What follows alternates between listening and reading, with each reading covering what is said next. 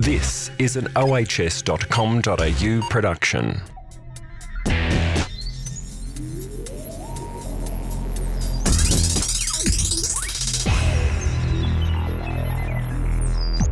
Welcome to episode thirty-eight of the Australian Health and Safety Business Podcast. I'm Brendan Tarazzi, the host of the show, and today I'm joined with Gareth Davies from SafeAssure. Good morning, Gareth. Morning, Brendan. How are you going? I'm well, thanks. It's um, it's great to have you on the on the show. So you piqued my interest the other day. I got an email, and and there's been uh, uh, the first prosecution in Queensland under, was it the Industrial Manslaughter charge? Yeah, that's right. Yeah. T- tell us about what's happened.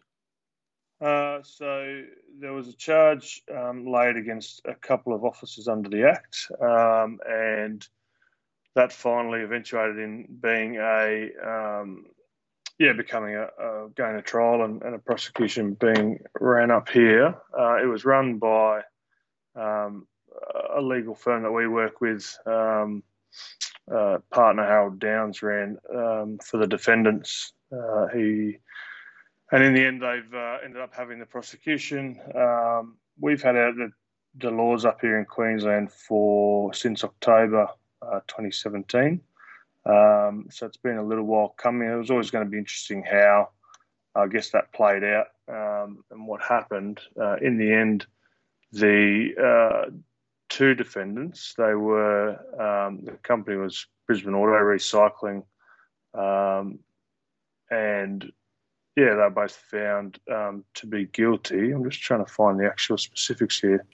From what, um, from what I read, it was something to do with one of the one of the employees driving a forklift unlicensed, and it unfortunately killed another worker. Is that? Yeah, yeah. Sorry, yeah. That's the specifics of the actual incident. Yeah. Um, they um, they entered guilty pleas um, for the two directors, uh, and they had a category one charges of reckless conduct against them. Um, yeah, I was obviously determined that they failed to exercise um, due diligence and, and were charged and fined or convicted and fined three million dollars um, and sentenced to ten months imprisonment. But interestingly enough, it was wholly suspended for twenty months. So um, they won't serve any jail time as a result of that. But yeah, it was a little bit complex, and um, probably better minds than me can uh, give you all the details about it. Um, But what, I put a link. Yeah. What What about the fine? What does that? How do they come up with the with the fine?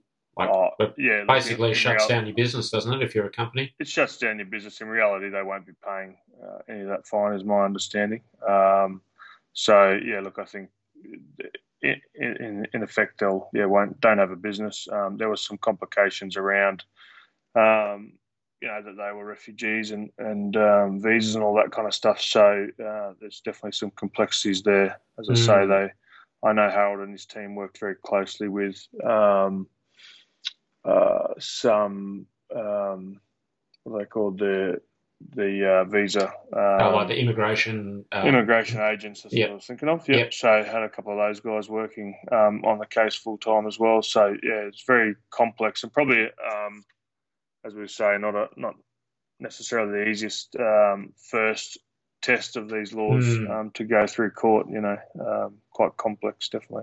But I guess what it does do is highlight the fact to other businesses that this stuff is real and it can happen. Yeah, yeah, definitely, and particularly with, with as, we, as we talked about and in that article we sent out around um, the progressive um you know, endorsement of these types of legislation across the country um, uh, that, you know, you need to be ready, need to be on the front foot, um, and definitely directors, officers under the Acts need to be um, prepared and, and make sure they're, they're following and implementing their due diligence. So so what a new client comes to you, Gareth, um, or I guess let's take a back step and just tell us what SafeAssure actually does. Yeah, so SafeAssure is a um, safety, quality, environmental consulting uh, company. We I started the business in uh, two thousand fourteen um, and just saw an opportunity uh, to be able to support and help a wide range of, of businesses, I guess.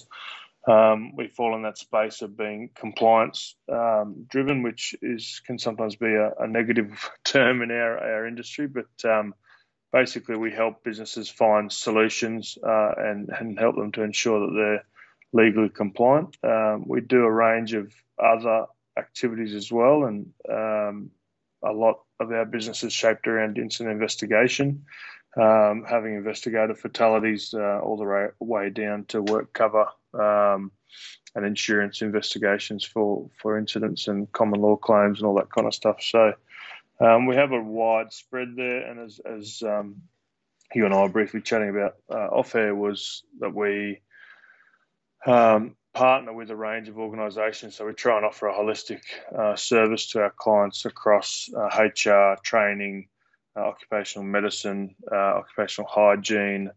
Um, what else do we do? Uh, we've got drug and alcohol professionals that work really closely with us, so a broad cross-section of people that can help support clients that all, you know, closely interconnect with health and safety under that broad banner. Mm. Um, you know, mental health professionals, uh, employee assistance programs, uh, legal firms. So again, we might get clients come to us and say, "Oh, we've had this incident," so we'll go and respond. But we talk them through the process of engaging lawyers and um, and how to work under legal privilege, and then get the lawyers to do that bit first before we get too heavily involved. So yeah, we have a good um, network of people that we we partner up with.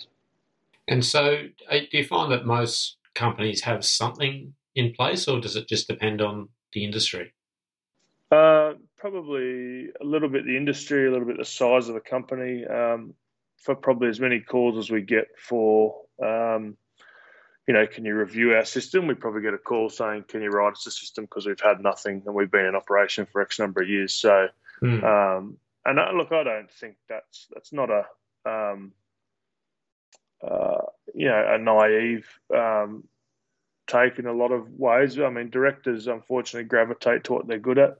Yeah. Um, you know, I was funnily enough listening to um, your last podcast with Scott Coleman, who we've spoken to about trying to utilise some of his technology with our um, our clients. But the listening to him talk about saying, "Oh, the business side isn't my thing," and, and it's not mine either. Typically, you know, I've, I've had to learn over the last six years um, that side of it. So, you know, someone running a business who's technically good at um, waste management or technically good at um, automotive or construction or whatever it might be, that's where their head is. They want to put mm. out the best product they possibly can.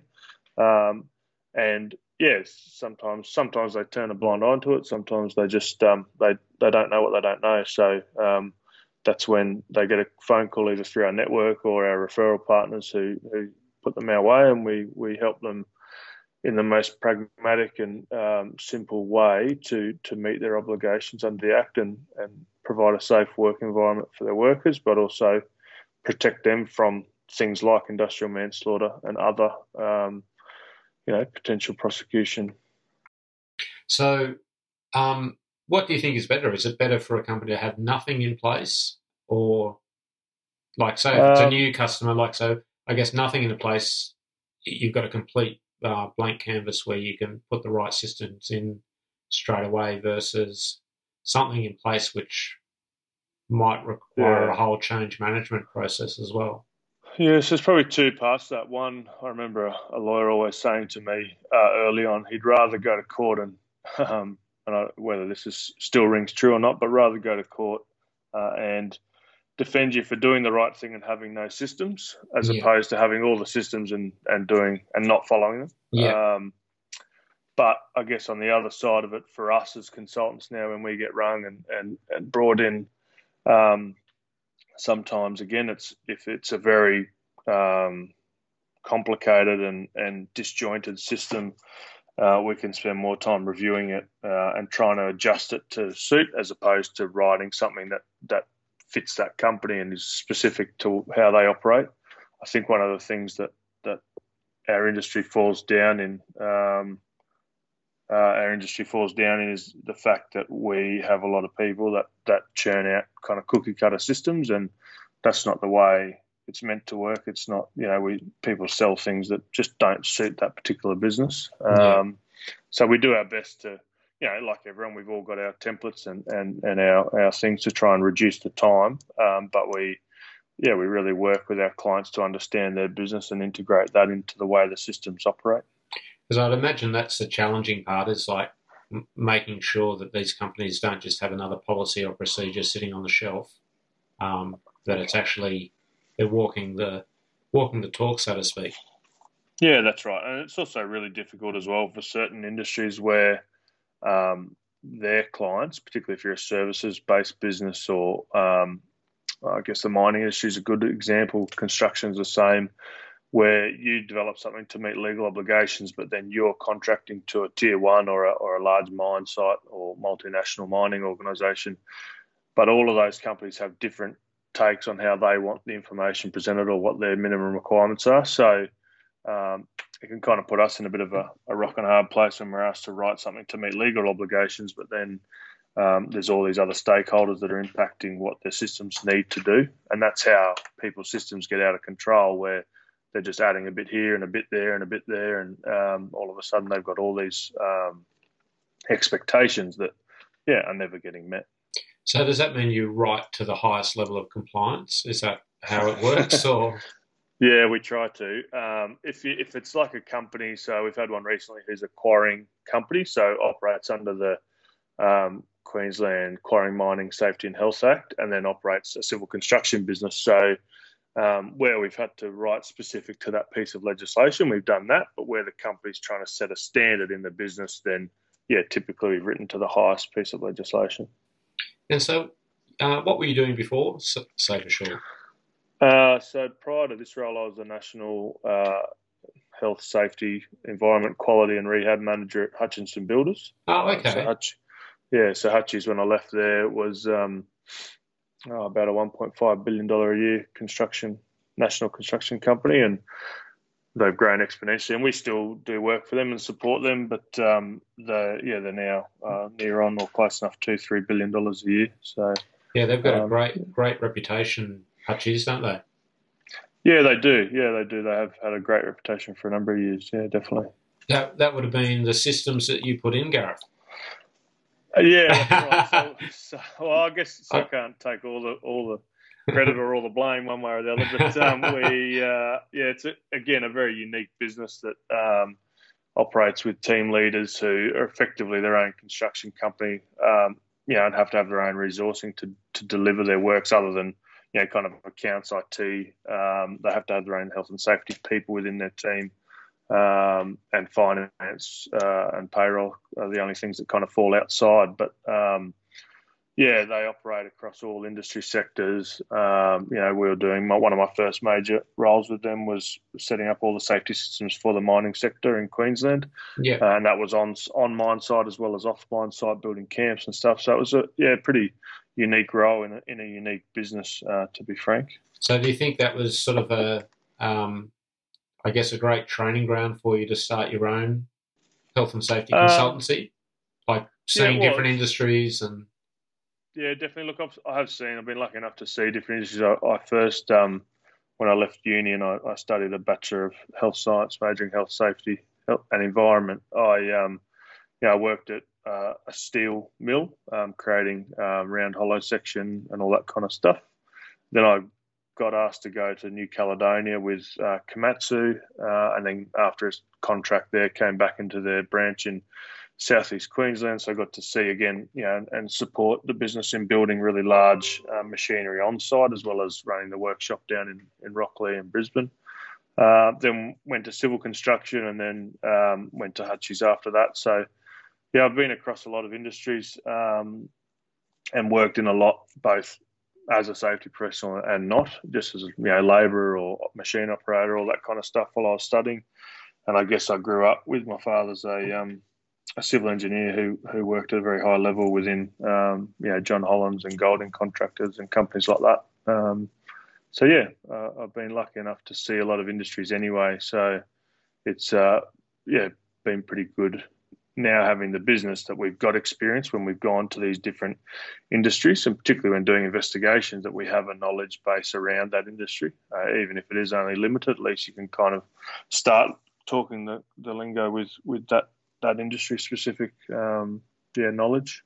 And do you use a certain type of um, investigation method, or is it a proprietary method? Um, no, so we, I guess I, myself personally, I kind of use a blend of all of them. Um, yeah. Predominantly we're asked to use the I CAM um, methodology. Um, but that being said, I, I did TapRooT at university. Um, yeah, have used I CAM a lot, and then just general um, techniques that you picked up along the way. I think probably in, in our time in the business, we've um, I would have done as a company, we definitely would have done in excess of uh, four hundred probably investigations, and, and which probably equates to well over a thousand statements that we've taken. So I think one of the things we push around the investigation um, model is is uh, witness statement taking uh, and making sure that you're actually um, getting the information you need at that point. A lot of people get someone to write something down on a bit of paper and it means nothing, um, you know, mm. when a professional comes in, and also means nothing really in, in two, three, four years' time if you do end up in court. So, um, yeah, that, that tech, Nick is is quite important to your investigation. So it's like future-proofing all your investigations to make sure that all the work you're doing now actually can mean something if it needs to be in the future.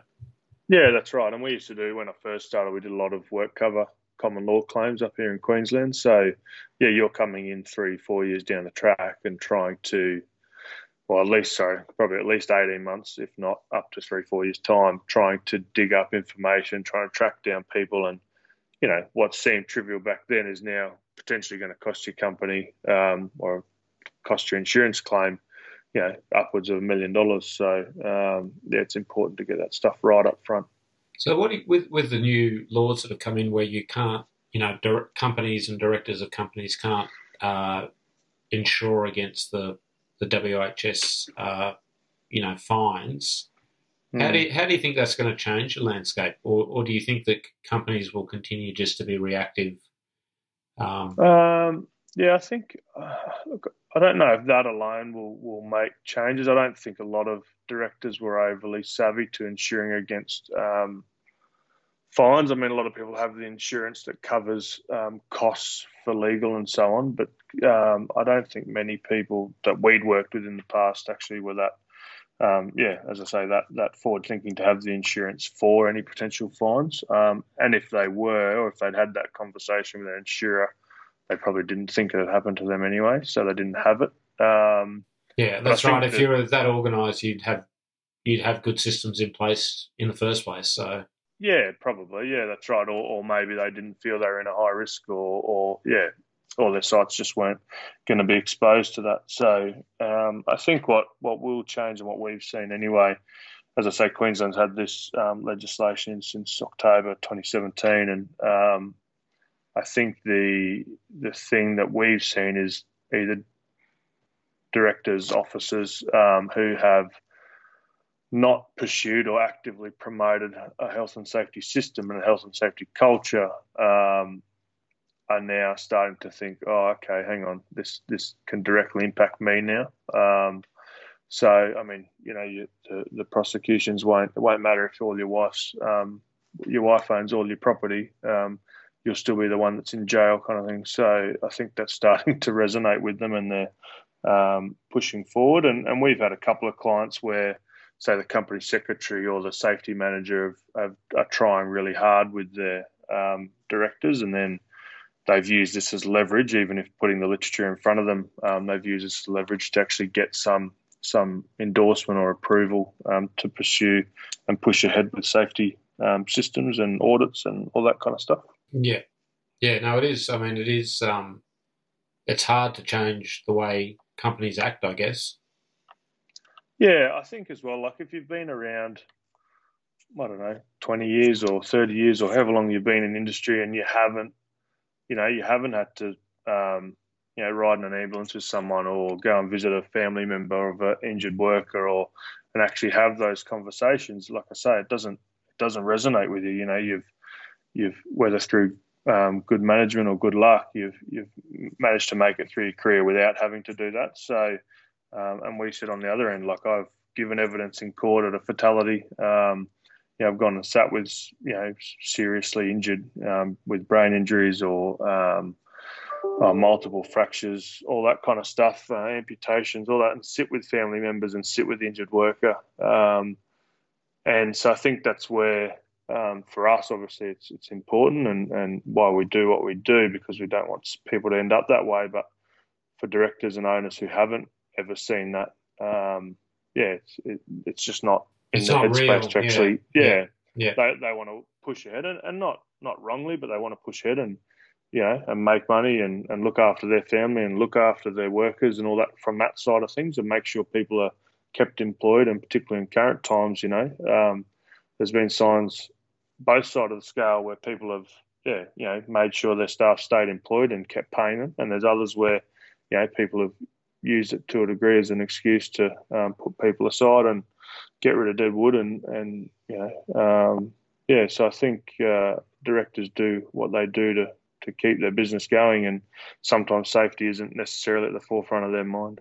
Mm. So what's the what's your plans with um, SafeAssure? Where where are you taking the business from here? You've um, been going for six years, so that's seems like yep. It's pretty well established now.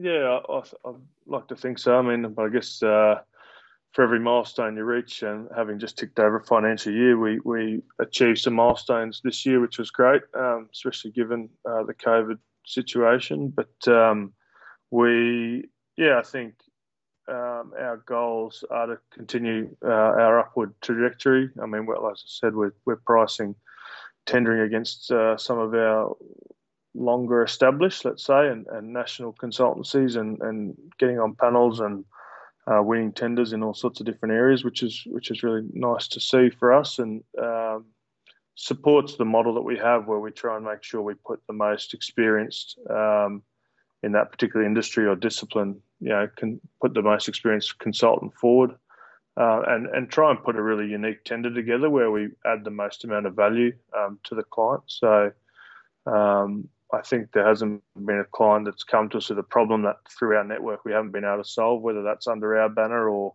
just directly referring them to the right person. So, yeah, we just want to keep growing and um, continue with our sustainable growth across um, the country, which we've had. We service all um, states, probably with the minimal amount in, in W A, but we, we can service all states. We're in South Australia at least every every quarter. Um, done a lot of stuff in Tasmania in the past. So, yeah, just continue an upward trajectory, I think. Oh, that's brilliant, brilliant. Okay, well, I've got just five short questions to wrap up, Gareth. Uh, yep. First, how old are you? Uh, what am I now? thirty-eight.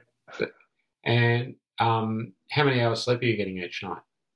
Uh, yeah, that's um, a topic of conversation with my doctor at the moment. So uh, about six normally, six or seven probably. So, yeah, not enough, not yep. enough.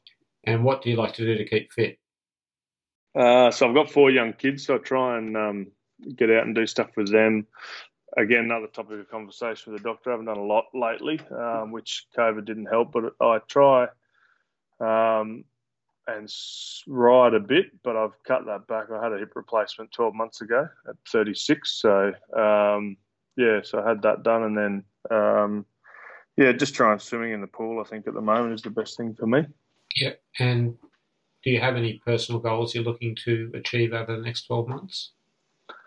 Um. Look, we're actually, it's been a five-year goal, but we're actually about three months from finishing our new house. So um, that's been a big personal and family-driven goal. Mm. Um, so I think uh, from here on for the next few years will be to settle down into that um, and, like everyone, pay down your mortgage and do all that kind of stuff. But, yeah, uh, yeah look, my personal goals all re- revolve around the family. So, um, yeah, making sure that the family's uh, healthy and progressing through the different levels of schooling and sport and all that kind of stuff that they've got going on. But, oh. um, yeah, they're, they're the main things. That's excellent. And then finally, um, if you could be remembered for one thing in business or health and safety, what would that be?